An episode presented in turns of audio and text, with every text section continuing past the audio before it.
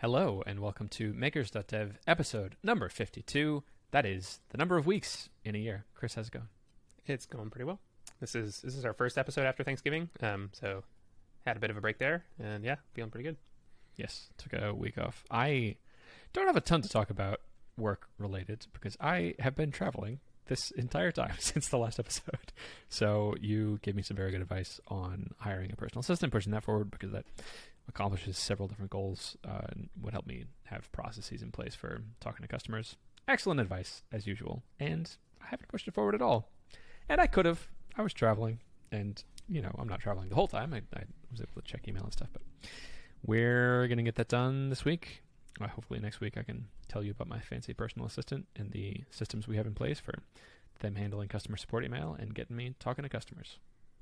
Cool. Yeah, I also took a bit of a break, just did nothing for a few days, which felt good. Um, I picked up uh, Project Hail Mary, which is the latest book by Andy Weir, who wrote Ooh. The Martian. Um, and yeah, that was pretty good. I, I I liked his second book, but not as much as The Martian. Uh, and this one kind of goes back to The Martian a little bit. It's you know like things happen to the protagonist, and he has to solve them using you know sciencey things. And uh, uh, This, that's every sci-fi book. yeah, I guess so. I guess so. Um, but uh, but yeah, I mean, in the first so in the first like page, he wakes up and he doesn't know where he is, and so that's sort of the the intro to the book. And so yeah, he has Ooh. to figure out where he is and what's going on and and fix it. So that Yep. sounds fun. I love some good sci-fi. Would you recommend it? Yeah, yeah, that's good. Um, it's it's like 400 something pages, but it reads pretty quickly. So yeah, it's good. I love some good sci-fi. Uh, neat. I'll, I'll add that to my list. What did you get up to this last week? We talked about your final project, the Toxcart thing. What what did you get up to? Yeah, so I did a little work on the final project, just enough to get stuck, and then I had to put it on the back burner to finish my final lab for parallel systems, which is the other class I'm taking. Um, so I did mostly that, and that I just turned in a couple hours ago. So um, this last lab, I don't think we've talked about yet. It was also in C++, but it was using something called MPI, which is Message Passing Interface, um, which is sounds pretty generic, and it kind of is. It's just like an a- it's like a API spec basically, and there's several implementations of it. Um, not just for C++, for other things as well, and like Fortran, for example. Um, and what it's used for is for distributing work across multiple processors um, or processes, and so you can use it on a single, um, you know, like multi-core processor, or you can use it like across many process processors. Um, so it's used like for supercomputers, for example. So you have like 10,000 cores, and you want them all to do useful work. So you, you know, get the you wrap up the data that you want and then you send it over to them you know and then you tell them to do the work and then they do the work and then return you know some answer um, back to your main process so yeah we did that uh, so we used that to solve the n body problem which is like if you have Oh. some number of stars or planets they all have a mass and then gravity acts on them and then you track them over time steps like so you know in a thousand time steps where will it, what's the position of all of them um, which is kind of a solved problem but uh, parallelizing it is not trivial so Mm.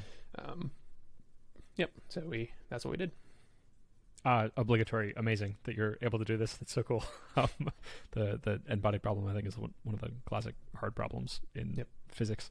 Uh, neat. Even though you're like just implementing the, the solution, like that's really cool. I have a lot of questions about MPI. I didn't know that that existed. It sounds like this is a way for currently running processes to pass data back and forth. I'm imagining like a, a Redis queue, like in Rails, if you're having background jobs, you can have this asynchronous way of passing data back and forth between different systems. So, like you know, your your front end web interface could spawn a job that then it, it's just the minimum metadata necessary to be able to run the job, and then that queue is being listened to by another server, which picks up that metadata and is able to actually do the work, and then it passes back the result of the operation. Is that right? Sort of, yeah. So it's actually lower level than that. So you could implement something like Redis with it, but it's also like it just defines primitives like send, receive, uh, broadcast, like stuff like that. Okay. And um, so you could implement a queue, or you could do it in some other way. Um, yeah. Okay, so it's a way for running processes to send arbitrary data to other running processes. Yep. Neat. I didn't know that was a thing. It's like uh, HTTP, but in the uh, lower level than that. It is, yeah. Um, and it reminds me a lot of CUDA, actually, which is probably why we did CUDA first, because Mm. with CUDA, you have all these processes or process like cores, and you know which one you are based on your like your block and your thread in CUDA. Mm. And this one, you know which processor you are based on your rank. So every processor is given a rank from it's just a number from zero to number of processors minus one. Um, and so like in for what I did, the rank zero process is like the main process, which like gathers the data and sends it to all the other process, uh, you know, things. And since you know your rank, you can be like, if I'm rank, you know, greater than zero, then I'm a worker and I need to do these steps. If I'm, you know, process zero, then that's I send the data and collect it back from the workers. Got it. Interesting. I am curious about the type of data you're sending. Is it is it could I say something like uh here's this big old JSON file of all of my data. I'm going to pass a process just a a link a, the the path to that file and uh, information on where it should start and where it should stop doing this parallel work or can I do I do I pass the entire JSON file, or do I just focus on metadata? I think is my question. Yeah, so in C++ anyway, you have to pass a contiguous contiguous block of memory of a certain size. So it's like Okay. think fixed length arrays.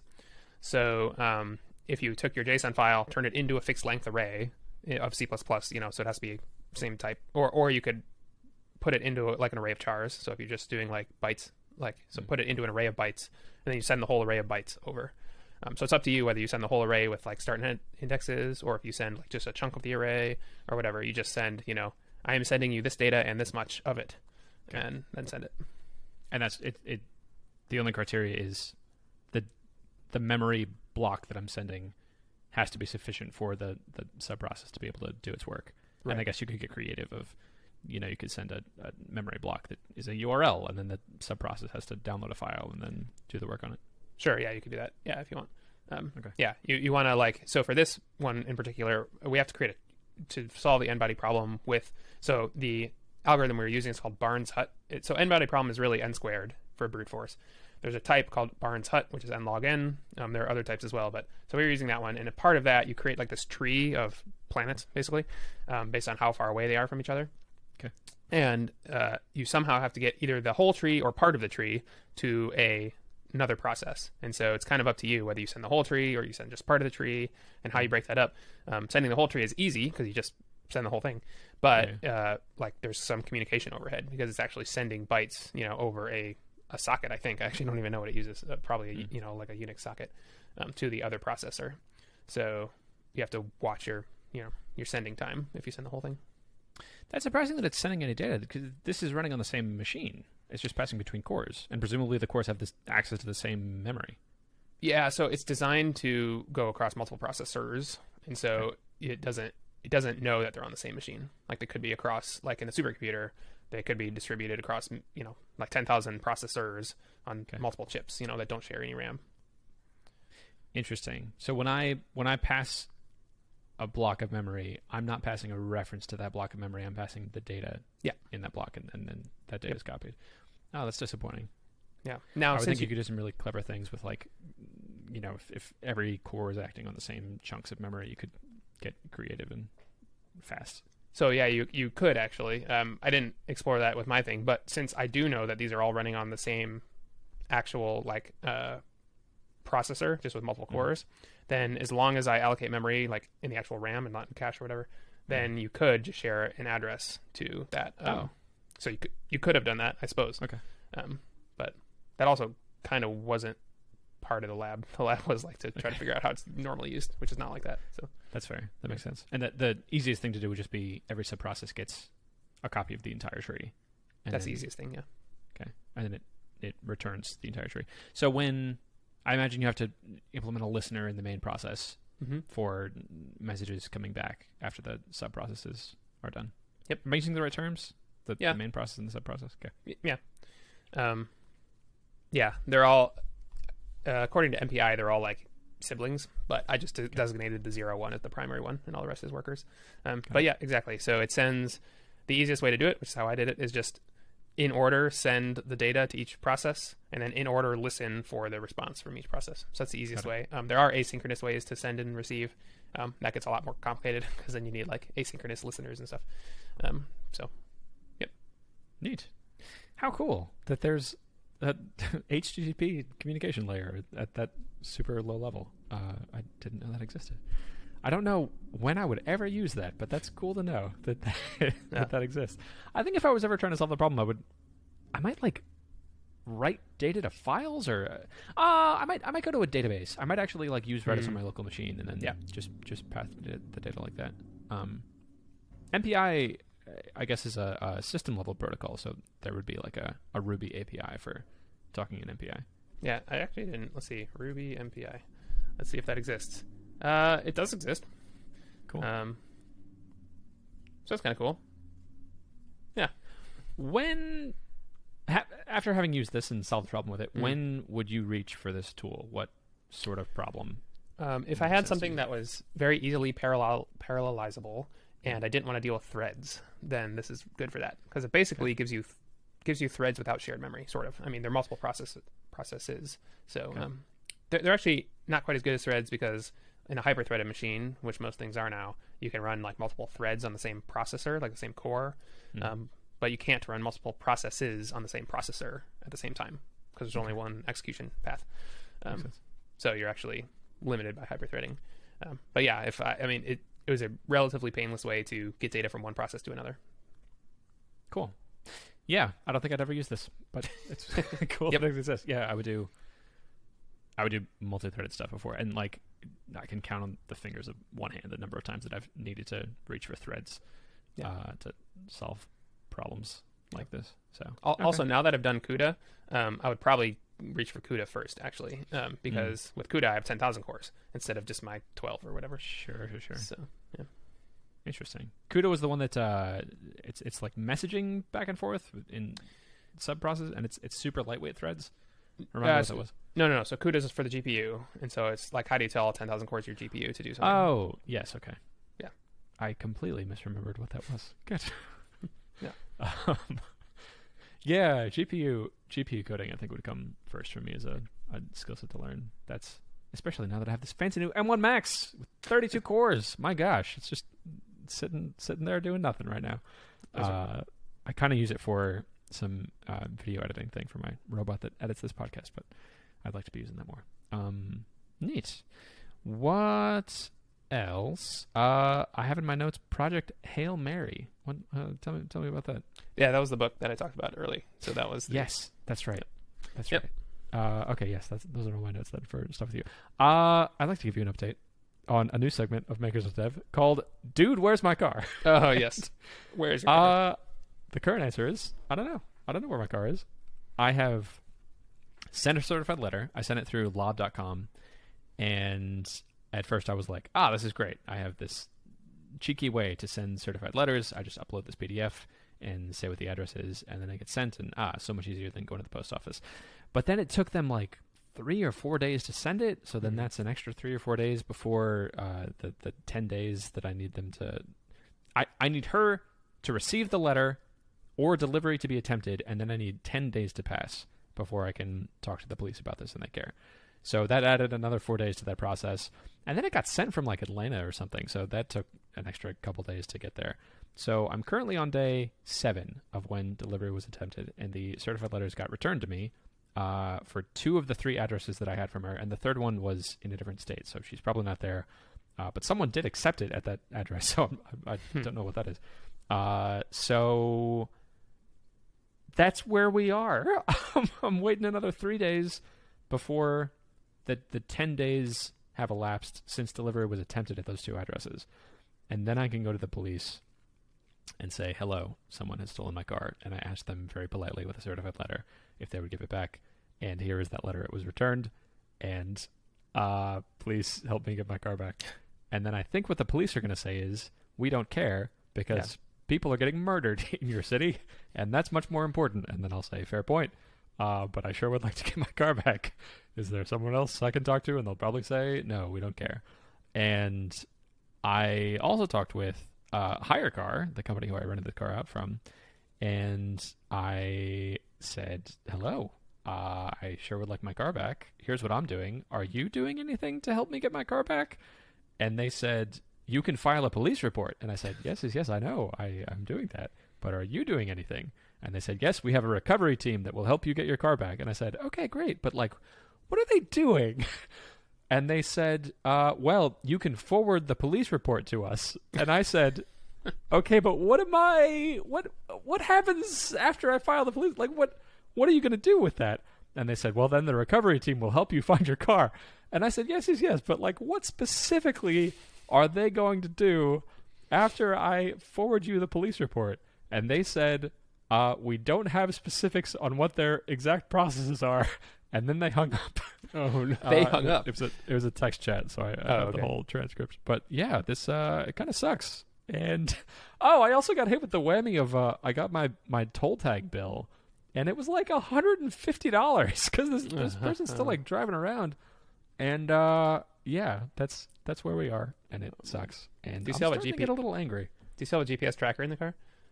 I do, but it died, and it wasn't hooked up to the Uh. main electricity. I, I had the battery on it, and it was a champ. It was supposed to only last for like the the the two days of the original rental, and then I was like, oh, I'll do another day, and uh, I'll, I'll tune the battery settings update so that it'll last about that long. And uh, so I have GPS data from the first several days, and that's kind of useful because I can see that she was parking it at one of the addresses that I have for her. So that's probably where the car is. And then it died. And I think if I do this in the future, I would hook that up to the main electrical system of the car. And also, they have that type of tracker uh, can also have a remote shut off for the car. Right. And I think the way that works is you put it in the fuse box, and then it can shut the fuse off, uh, so it can just like disable the starter of your car. So I could I could remotely make it so that the the car doesn't start. Uh, and if I had that, that would feel much more useful because then, you know, the first time the car is an hour late, I say, "Hello, uh, your car is off. Uh, I'm I'm coming to pick it up, unless you uh, and and charge you for the extra pickup cost, unless you send me more money, and then uh, your car will work again." Um, yeah, that's where we are. That's what we're doing. Yeah, this is uh, another another reason to do digital products. I think they're so much easier. Yeah, man, that's a that's a really big takeaway I'm taking from this. Of like, yeah, it was cool that I made four hundred dollars in a couple days from this car, and I've just been hunting for ways to turn money into more money. Of like, I've really struggled in reinvesting in my business just because I, I, I'm, I'm I'm just a little baby spender in business expenses. Like this personal assistant's going to be one of the first major things that I've done. Um, but this is not worth it. This is not, this is not a good answer, and I don't think real Right. estate is either. Um, so I think I think the answer is I need to figure out how to spend money on my business, and uh, going through experiments like this has helped me feel revitalized in that that like there's not really an easy way to spend money to make more money. That's that's kind of like what stocks are is admitting that like I don't know how to Right. spend this money to turn it into more money. Please businesses turn it into more money for me. Uh, give me just a fraction of the money that you're making because you as a business know how to how to do that. Um, and I'd like to be able to do that. I'd like to be able to figure out like, okay, I have five thousand dollars. I'm going to turn this five thousand dollars into more than five thousand dollars, and I'm going to do that by spending it. How might I spend five thousand dollars to make more than five thousand dollars? Really easy things to do are things like buy books, like Michele Hansen, deploy empathy, uh, and that's not a very like that's a trivial amount of money and a lot of time. Yeah. And I'd love to find more ways to spend more money and save more time and then just do a lot more of that. My time is not scalable and my money is. Yeah. I agree, and I don't know the answer. Um, I suppose you could ask some rich people; they've probably figured this out. but I don't. Let's interview some rich people the next time uh, we're on this podcast. there, there is sort of an interesting. Um, so uh, the Indie Hackers podcast just released uh, a an episode with Sam Parr and someone else. It's it's actually an episode of oh Julian Shapiro right uh, is Courtland is doing the they call it the Brains podcast. Hmm. Um, anyway, and the one that they sort of cross linked on in the Indie Hackers podcast stream is all about money. Um, and so these are people with more money than us talking about money. Um, and so it's, it's kind of interesting. Um, they actually had the the question at the end. You know, if if I had ten thousand dollars today and I wanted to turn that into money, what would I do? Um, and the answers are are going to disappoint you. Um, it was basically invest that in myself and hustle for a year. That's basically their answer. Um, Yeah. yeah. If I could think of more ways to invest in myself, I would do it. Uh, I don't know. Like, man, I I'm a single dude. I uh, I'm dating someone, and it's a very good relationship. It's going well, but like, we are not yet thinking about a family. And I, I sort of loosely have in the back of my mind, like, okay, yes, I'd like to save for college, but right now I, I just have a lot of money and I don't know what to do with it. uh, traveling is a thing I can do with it to enjoy it, but I've I've got some money that I can slosh around to do stuff, um, and I don't know what to do, and I'd like to figure that out. Um, I'll I'll check out the podcast of uh how to how to spend more money, but like yeah, right, investing in myself. If there was, I think you're doing this very intelligently with this master's program. That's a that's a high quality way to spend money to be reinvesting in yourself. That's a and that's that's a that's a good chunk of money that's going to turn into a good chunk of personal improvement. Um, It- It's also I'll say like there's a huge opportunity cost. So I mean I- Mm. I'm investing money and time, um, Yeah. so that's important to to recognize too. But yeah, sounds like you should buy a bunch of NFTs. Uh, don't do that, but that's, that's a I terrible think- idea. I think that's what a lot of people with a lot of money right now are like. What should I do? Buy crypto and NFTs. I'd like to go on record by saying that NFTs have a lot of potential. It's a very cool idea, and I think if you're buying a ten thousand dollar JPEG right now, that's probably a really dumb idea. Uh, I know people who have made a lot of money from it, and I don't think it's going to be sustainable. That's that's my that's my take. I I agree.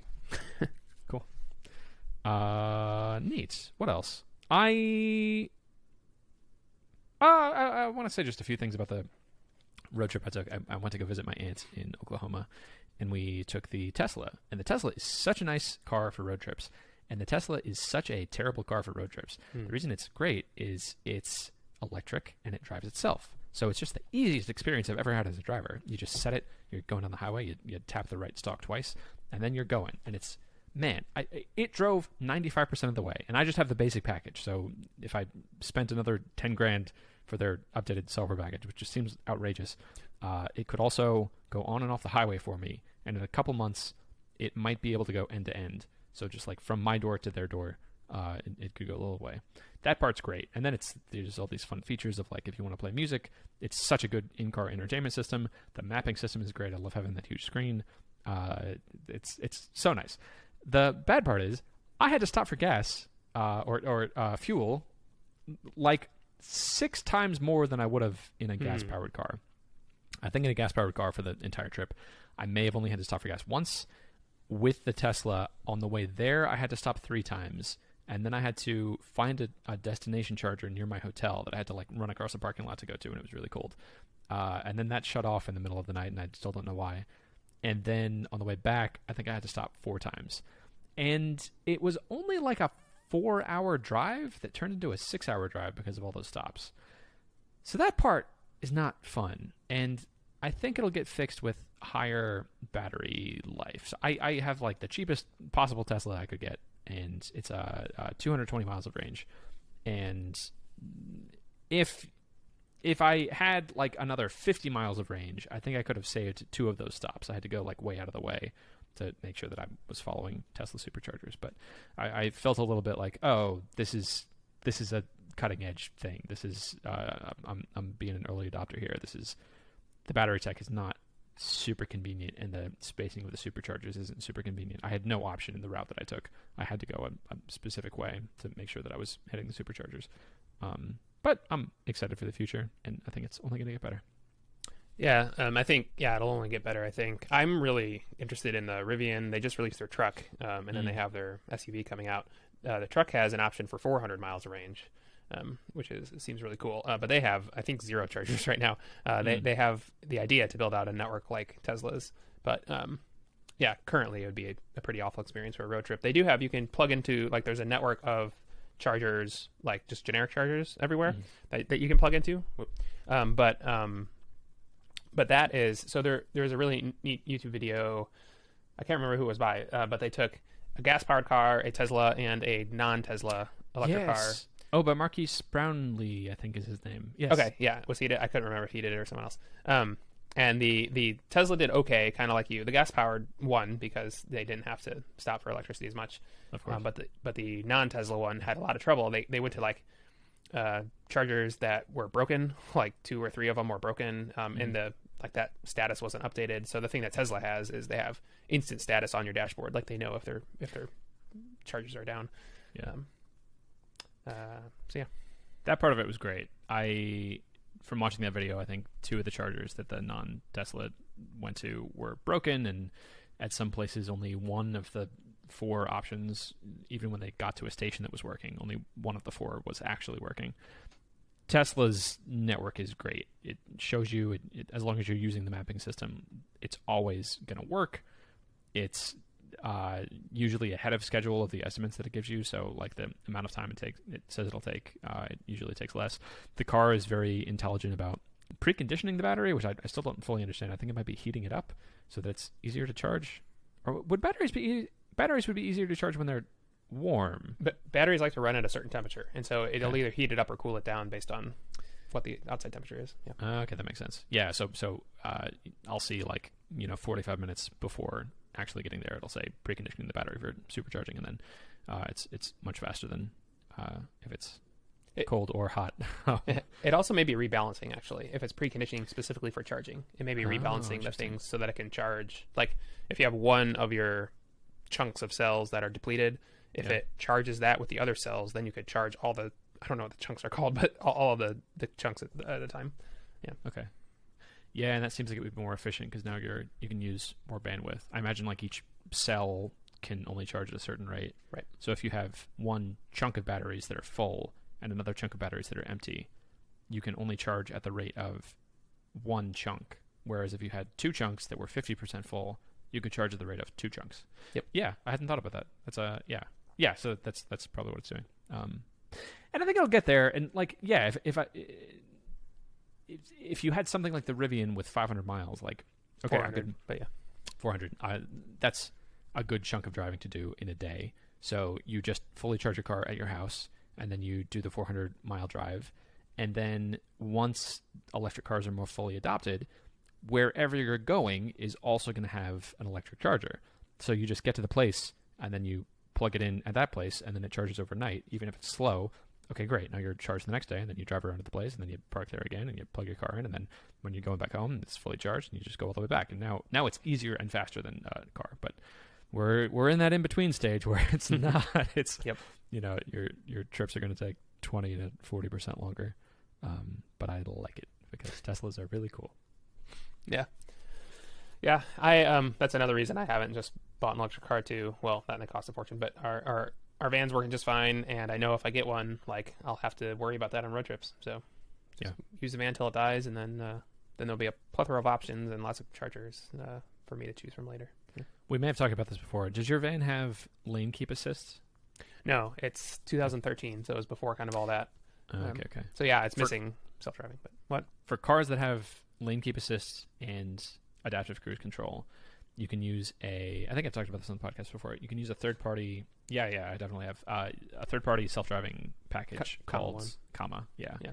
Uh, I just installed the Comma three on Sarah's car, and that would have been so much more practical to take on the trip because you would have had all the benefits of a gas car and the benefits of self driving. And uh, Comma's their their new device is really interesting because it has a a, a fisheye lens facing you that can also see out of all the windows. Mm. So the advantage of the Tesla, I think, is like, oh, you have 360 cameras, and it's like the six camera integrated system. But the Comma theoretically would be able to be just as good of a driver. It's just about the software, and it's it's so interesting to me. It's it's such a clever solution to this problem of how do you get cars to drive themselves, um, because like the the Comma's vision is better than a human's vision because it's seeing all around all the time. And uh, it's able to see i think further out into the distance. We just have a, a better processor. Um, and it's it's kind of in a more central location. You, you put it on your dashboard. So it's or on the uh, like right under your under your mirror. Um, so from that position seeing all the way around the car you would have better vision than a human with a neck uh, looking around with their two eyes and the the comma 3 has uh, three different cameras. So uh, makes me very optimistic about the future of self driving. I think we're very close to a future where just for uh, a couple hundred or a couple thousand dollars, you can plop a package in there and then your car can drive better than you can. Uh, that's very exciting. Cool, yeah. practical use hmm. of machine learning. Yeah, that's interesting. I didn't know they had that. Um, I am thinking though, like when we go on long road trips with the kids, we usually uh, stuff the car until I can't see out the back. I mean, I, I, we don't do that with the van as much, but uh, yeah, yeah, for for cars that do that, then uh, you wouldn't be able to the comma three wouldn't be able to. see out the yeah, back. no, uh, an outside camera system would uh, would have the advantage there. That's that's funny. Yeah, that would be a problem. Uh, it would still be able to see out the side, so uh, I think it, it would still be able to see your blind spot and make lane changes for you and that kind of thing. Uh, what else? I've, I have two more things I just want to mention. The first is I got to hang out in Barbados for a week with Shai Schechter, the co-founder of RightMessage, and uh, it was super cool hanging out with him. Sarah and I enjoyed like surfing, and we did a bunch of like Barbados stuff. And uh, I was struck by in Barbados that that very relaxed pace of the country. Hmm. Uh, I'll give you an example. There is a restaurant right by the apartment that I was staying in called Gap Burger, and the only thing they sell is burgers. And uh, th- there would be a huge line going up to this place, and the, the person would go up and be standing there for a while, and uh, then the, the man behind the counter at Gap Burger would say, uh, finally, after you know like five minutes of just standing there, like, "Oh, hello, uh, how's it going? What would you like?" And they would say, "I'd like a burger, please," because that's all you sell. And he'd say, "Great," and he would take a burger patty raw and uh, put it on the grill. And he'd be there chatting to him, and he'd you know cook one side of the patty and cook the other side. And he'd say, "Oh, like what would you like in your burger?" And he'd take the mm, patty and put it on, and he's waiting for the burger to cook, and goes and oh, okay, here, here we go. Here's your burger. Um, that'll be this much money, and then take the money and then give it back. And then the second person comes up, and uh, he's just hanging out for a little while, and then he's like, "Hello, what would you like?" And they say, "I'd like a burger." it's, it's the thing that you order here. He'd say, "Great," and he put put the other patty on, and an experience like that happened maybe a dozen times while I was there. And for the first two days, it just drove me crazy because I was like, no, there's there's 20 ways to further paralyze parallelize this process and like you're doing it serially. Like you can cook several burgers at once and take multiple orders and you know be doing the money more asynchronously. Oh my gosh it was just it was just dragging on me. And it was just so slow. Just the number of the number of minutes that i spent just like standing in front of a person while they were doing something. Oh man it just it just killed me. And it but th- I, I like put myself in the moment and was like, okay, no, this is just the pace of the island, and this it's it's a vacation. This is what I'm supposed to be doing, and I realized like, oh, it doesn't matter if this is taking a long time because like the next thing I'm do- going to is also going to be just as relaxed. Um, this is is just a, a very chill country, uh, but it got me thinking like. I spend so much of my life and time and, and career on just getting these little tiny micro improvements and how can I make this thing just a little bit faster. Uh, and more than any other travel I've done recently, I think I, I got struck by oh, other parts of the world like don't work this way. Um, that my my ideals of things are better if they're faster and cheaper and more systematized don't necessarily hold. Maybe this guy at Gap Burger is optimizing for something else, like happiness, or like not being stressed out, or like socializing with people. Uh, a cultural thing in Barbados is people get really offended if you see them and you don't stop to talk to them and like say hello and have an extended conversation and ask them how they're doing. Um, and that's kind of nice. And uh, it's a it's a different ideal than I have, and it's optimizing for different things. Uh, yeah, but it- that that was what I was struck by in Barbados. Very relaxed country. I'm, I'm sort of like questioning now this ethos I have of trying to do things, uh, trying trying to do a lot of things and trying to do them quickly and cheaply. Just take some of your money you're trying to to make into more money and just go live on Barbados for a year or something. Maybe it was. I don't know. It's it's not my pace. I like I like doing Yeah, things faster. Uh, I'm, I've met people with a faster pace than me, and that's too fast. But um, it was cool to see the other side of that. Of like, wow, this is this is way too slow. Uh, one more thing I wanted to mention. I'm reading Steve Jobs' biography, and uh, I know it came out several years ago, but this is when I'm getting around to reading it. Really interesting. He, he like he's kind of a terrible person. Uh, Yeah. really mean, and uh, in the book, one of his ex uh, women who he had a relationship with suspected that he had narcissistic personality disorder, and I was like, oh yeah, I see a lot of that. That's, he's got the idealization and devaluation cycles, and the splitting of something is either terrific and fantastic, or it's terrible and awful and it sucks. Um, and there's there's very little nuance in between there. And reading his story, like he got really fortunate with Apple Computer in the early days, and then kind of stagnated for like a decade. Um, and was doing stuff with Pixar and was doing stuff with the NeXT, but and made a ton of money, but like only really entered the the public sphere again when he came back to Apple, and uh, that's when you get like the iPod and the iBook and the PowerBook, and you get the simplification of the the Apple uh, product line. He, he drew that grid of like professional and consumer and uh, desktop and uh, mobile computing. And okay, those are the four products we're going to focus on. Um, all the things that I feel like people know Steve Jobs for happened, you know, after he was 40. And I think that's really cool that that the up until then I feel like he was a much smaller CEO that had really done like two things really well. Um, and had failed at almost everything else. Was was a very bad leader. Uh, was bad at, at uh, helping people feel good about the, the work they were doing and uh, organizing people. So it, it it felt good to feel like all right, I uh, I'm, I'm doing I'm doing well. it's uh, the the existence of people more successful than me doesn't mean that like that's something I could never get to. But also, more importantly, like don't compare myself uh, to to other people. Um, this is a, a book that I think you read. What were your thoughts about the Steve Jobs biography? If you remember any tidbits. Yeah, I don't. I don't know if I read the whole thing or just part of it or something, but um, I remember bits of it. Uh, one thing is like he people remember him for Apple, obviously, but he made almost all of his money from Pixar, which is like super interesting. That's Um, right. Yeah. And I didn't even know he was involved in Pixar before you know hearing some of that. Um, uh, and then like he, yes, he so he was ousted from Apple famously, and then he formed Pixar next. Um, and then the only reason he was allowed back into Apple was because he brought NeXT with him, basically, and that became like the yeah. Um, so yeah, it's very interesting. Also, have you seen the movie The Pirates of Silicon Valley? Yes. Yeah. Yeah. That, that is a great movie um, that describes the early days of Apple, I think, really well, uh, and Microsoft. Um, And uh, yeah, it's very interesting. It- he, he is a he was a terrible person, like by by all accounts. Um, uh, so yeah, it's it's it is always interesting to sort of yeah read biographies of famous people. I enjoy it. I like to be doing that more. He made his dent in the universe. Yeah. And I was reading it on the plane and started looking around at one point of like how many things can I see that were made by the company that he built and Mm. And I saw directly in front of me there were uh, two iPhones, and I could tell because of that distinctive notch. And then to my left, there was someone listening to something on AirPods, and I couldn't see what device they had, but it was probably an iPhone. And then in front of me to the- to the left, there was someone uh, with an iPad watching a movie, I think on Apple TV. Uh, yeah, like, wow. It's and then I was listening to his book on uh, the AirPods, um, and the the phone that I had was like inspired very much by work that he did on the iPhone. He kind of invented that product category, like amazing. Uh, but also, he was a terrible father.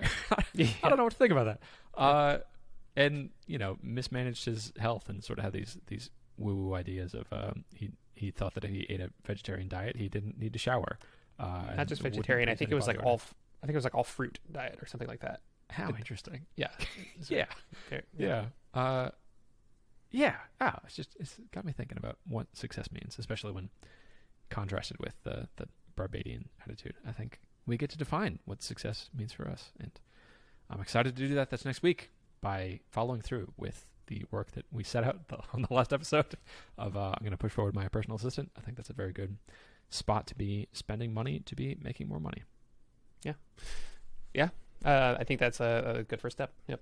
I, I'm also, as you were talking about how he was a terrible person, I was struck how like most most uh, billionaires are probably like terrible people uh, in some way or another. So like, yeah, Bezos, uh, Musk in some ways is kind of a jerk. Um, is a real jerk. Uh, Bill Gates uh, used to be. He was like a real jerk, and then he seemed nice, but it turns out maybe he's actually been a jerk the whole time.